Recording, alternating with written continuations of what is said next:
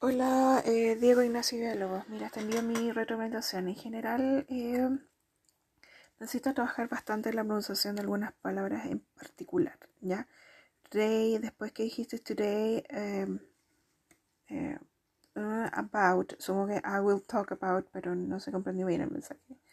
The most, this is approximately, date, es como, esta es una fecha aproximada, pero no habla ni dice la fecha. Así que ahí es ahí un problema de, de información, ¿ya? Might be confusing. Please, ahí no comprendí que después venía truth.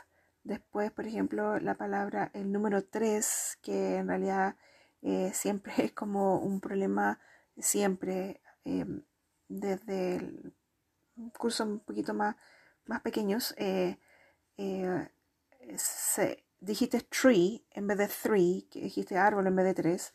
Factors, después de palabra factors, una, unas palabras que no comprendí.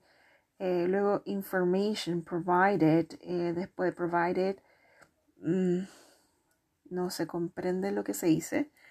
The highest, civil, civil engineering, ya eh, en general necesitas pulir bastante tu pronunciación, porque algunas palabras en realidad causan conflicto con el mensaje, con lo que quieres decir.